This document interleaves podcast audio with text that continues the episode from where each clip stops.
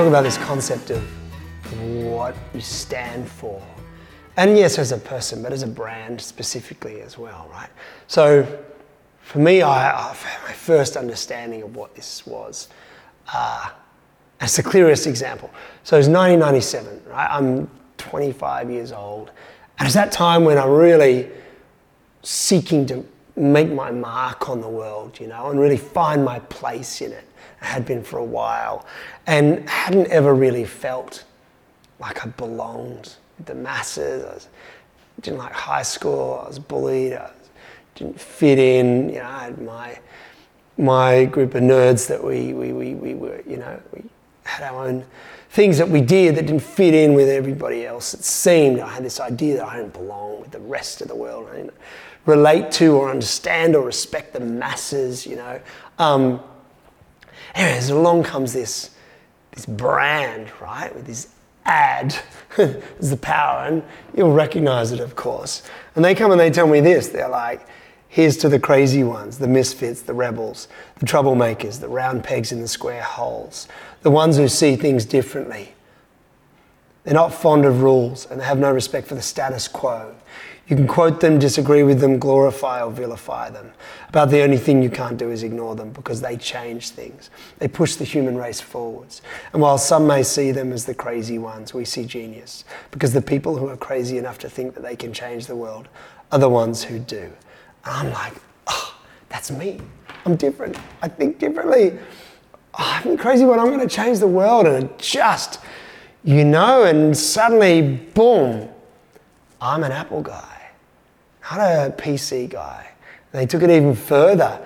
And when these are PC people, these are the Apple. And they stood for something and they created, they, they said, if you are like this, then you belong with us. And I did.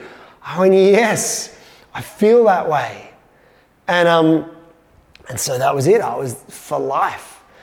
Uh, so much so that I remember when um, I was doing a, a talk and I, I, I um, with, with Steve Wozniak, you know, from Apple, uh, Apple a few years ago, and I was, when I say I was doing a talk with him, you know, we were at the same conference together, and he was doing a talk, and I was doing a separate talk, of course. Um, but anyway, at the point where I had an opportunity to meet him, and I was like, starstruck, like it was Mick Jagger, you know, and um, I was like, God, I can, that I can feel this for a brand that's powerful because they made me feel a part of something, belonging. I wanted to be part of what they stood for.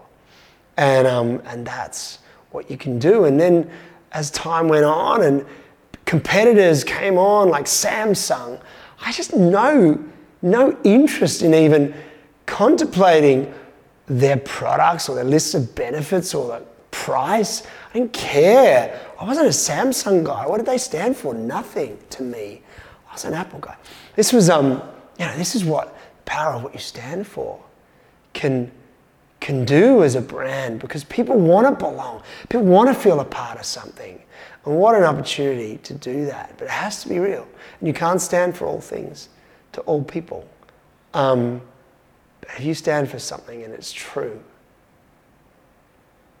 and you give people an opportunity to be a part of that, that's, that's what a good brand can do not just for you as the brand. That's what you can do for the people that you um, that are that you want to be part of what you're doing, uh, part of your tribe.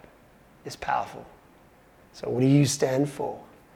And can you think of some brands or some communities or something that, that make you feel that, that you know what they stand for, and you, you are with them precisely because of that? And you know, yes, you like their sneakers, but it's more than that. That's good stuff. That's good stuff. What do you stand for?